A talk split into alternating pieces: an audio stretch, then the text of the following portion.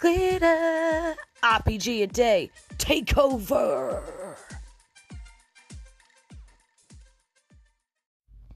Favour.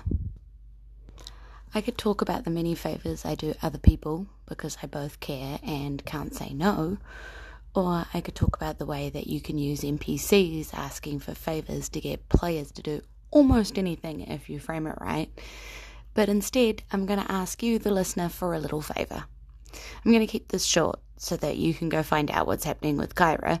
And in return, do you think you could share my podcast on a media somewhere? Or review the podcast? Or like and follow any of my other media like Twitter, Instagram, Facebook, or YouTube? They're all linked in the show notes, and it would mean a lot to me to know that you're enjoying this series as it starts to come to a close now, with only a few days left for Kyra. And speaking of, we better go see you, because I have a feeling things are heating up.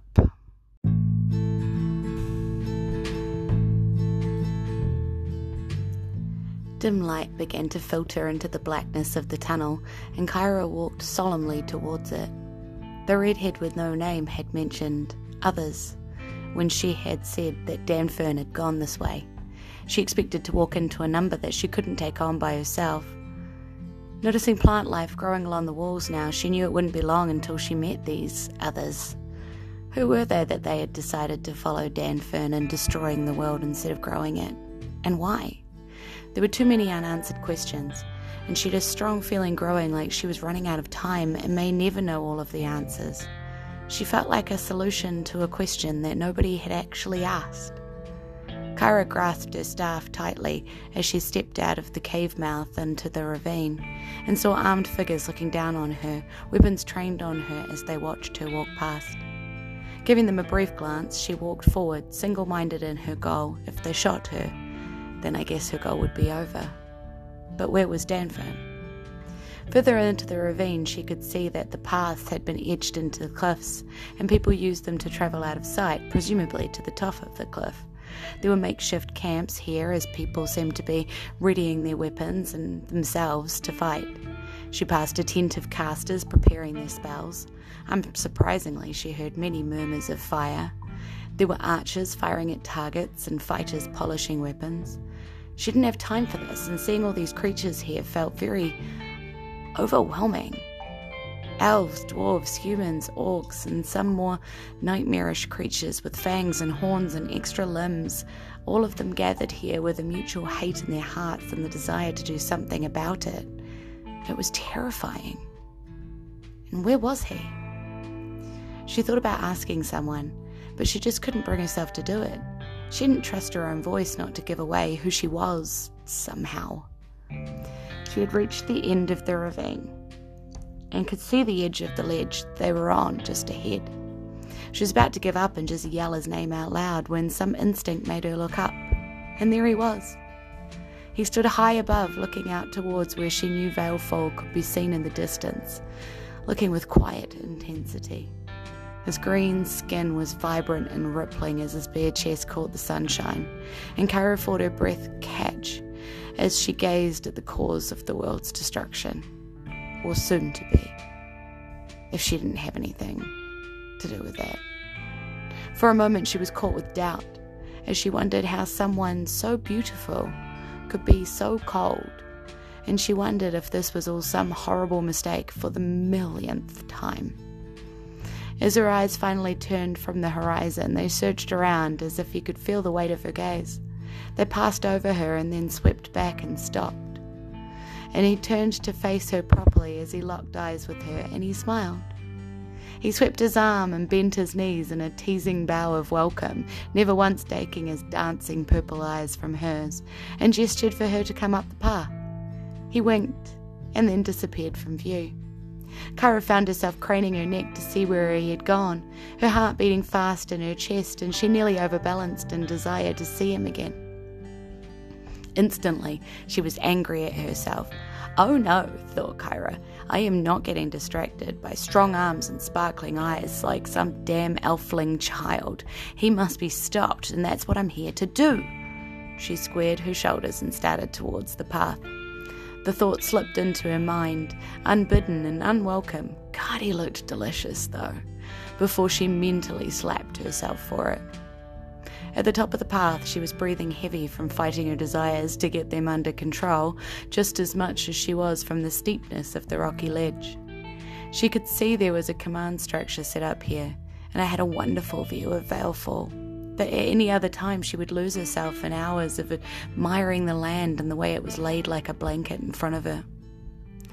Danfern was waiting for her and when she crested the top, he had dismissed the soldiers up here and was already moving towards her, arms outstretched and laughing. As the soldiers passed her by to walk down to the bottom, he exclaimed, Kyra, you made it! I knew once you'd felt the fire inside of you that you'd join our cause. And he wrapped an arm around her back and squeezed her against his side. The feeling of his warm skin on hers was doing some confusing things to her mind as her breath struggled and her mind screamed at her to do something. Now! You left me, escaped her lips, and she was horrified to hear that she sounded like a whiny school elfling. This was not how it was supposed to go. Where were you? Oh, that, Danfern said dismissively as he let her go. Well, King, King Tenquai's troops were on the move nearby, and they couldn't know what we were up to before the big day. It was easier to just leave you there and have them think it was an accident. Nobody looking at you could think you were up to anything deceitful. You're far too innocent looking for that. And he winked at her, grinning at his own joke. She could feel her jaw drop at this blatant sacrifice of her like she was nothing, and her anger began to build. Finally winning against the fires of her desire, she couldn't help but feel for this poisonous creature. She spun around away from Danfern so he couldn't see the fury on her face, and he approached her from behind, his voice dripping softly into his ears as he into her ears as he spoke. It's beautiful, isn't it? Valefall. It should have been mine, you know. My mother was queen, and I was to rule, but not just Valefall. I was to rule the whole world and the skies above. I was born to do it. Danfern stepped past her and walked towards the edge of the cliff, staring off again. He continued with, But they only take. They took my mother. They took Valefall. They tried to take my destiny, but they only made me stronger. Kyra stepped forward behind him with her arms outstretched. Maybe if she just just a little push, and then it would just all be over. I will take it, Kyra, and she started at hearing her name, but continued slowly and as quietly as she could. But not to have it. No. I will take it and destroy it so they know what it is like to lose everything before I take everything. Kyra was nearly there. Shaking, she readied herself for the shove. I will make them regret what they did to me. They're dead already. They just don't know it. And as Kyra listened to this madness, she sprang at him with everything she had and only at the last minute realized what he had said. What did he mean? Already. So I'm going to roll a stealth check for Kyra of plus four against an insight check of for Danfern of plus five. Okay, so Kyra rolled a four and he rolled a five. Both of them are doing horribly there. Okay, so as Kyra jumped, Danfern turned, having heard her approaching, and caught her in his arms. As they tumbled to the ground, he had enough time to seem confused as he grunted out a surprised, Kyra? And then they were headed over the edge together, unless they could stop themselves. Okay, so it's a dex save. DC 15. Kyra's got a plus 4, Danfern's got a plus 3. Oh, and they both make it. They managed to untangle themselves quick enough to grasp the grass and roots on the edge before they fell, and they stared, fury etched in their faces as they hung inches from each other. Kyra, you don't know what you're messing with, Danfern growled at her. I am the god's chosen one, and I will rule. Oh, yeah? Kyra spat back in his face.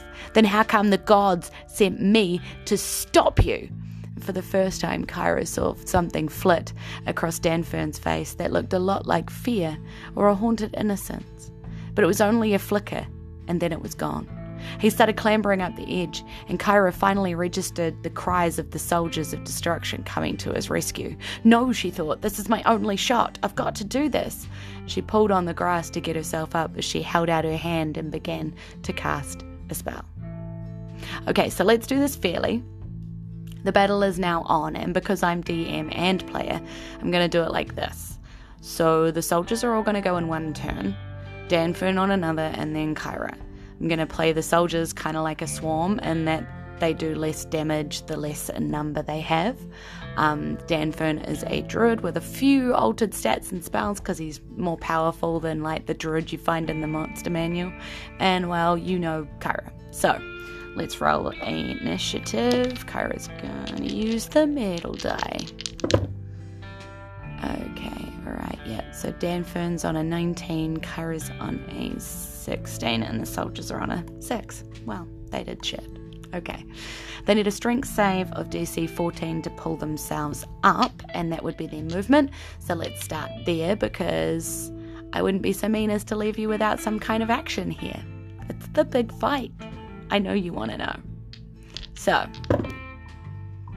okay, all right. So Danfern rolls a 9 plus 2, so 11 to try and get up as he struggles to pull himself up all the way, and in a fury, as he struggles, stretches out a hand towards her because he's not up. He's just going to cast a spell, and he can she can see the flame growing in his palm so large she can feel the heat before it flies towards her.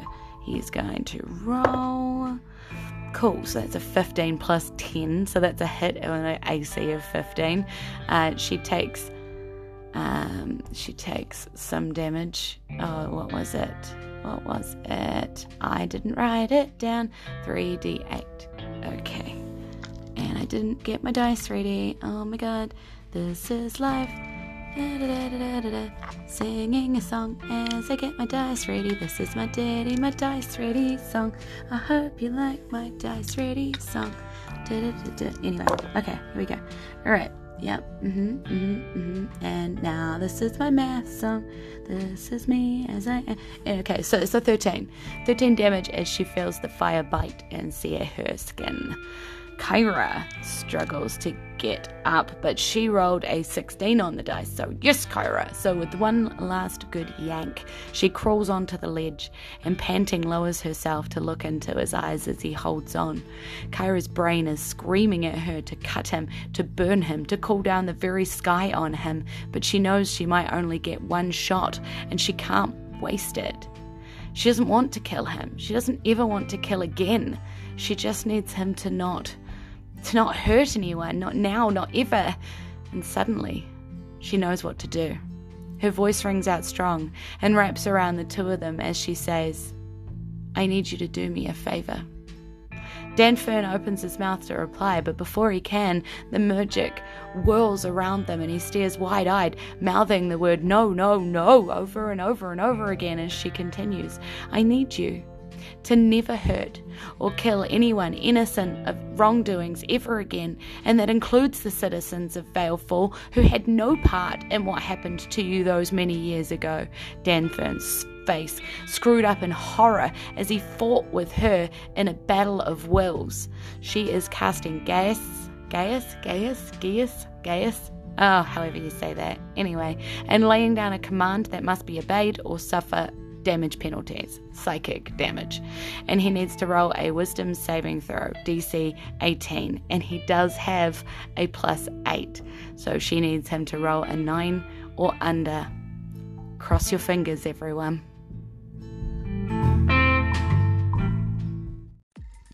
Thanks for joining me in this Jules from NZ RPG a Day Takeover special. I hope you're enjoying our improvised D&D 5e story. Tune in tomorrow for our next prompt. Thanks to my gems KP, Bobby, Shell, Scott, Glenn, James, and Jason. And a big thanks to everyone listening. I don't know if it was Aotearoa New Zealand or roleplay games that brought you here, but I'm super glad that you've stopped by. We'll be back to New Zealand episodes in September because August is for RPG. E nohora, ka kite ano. Goodbye, and see you again soon. 嗯哇。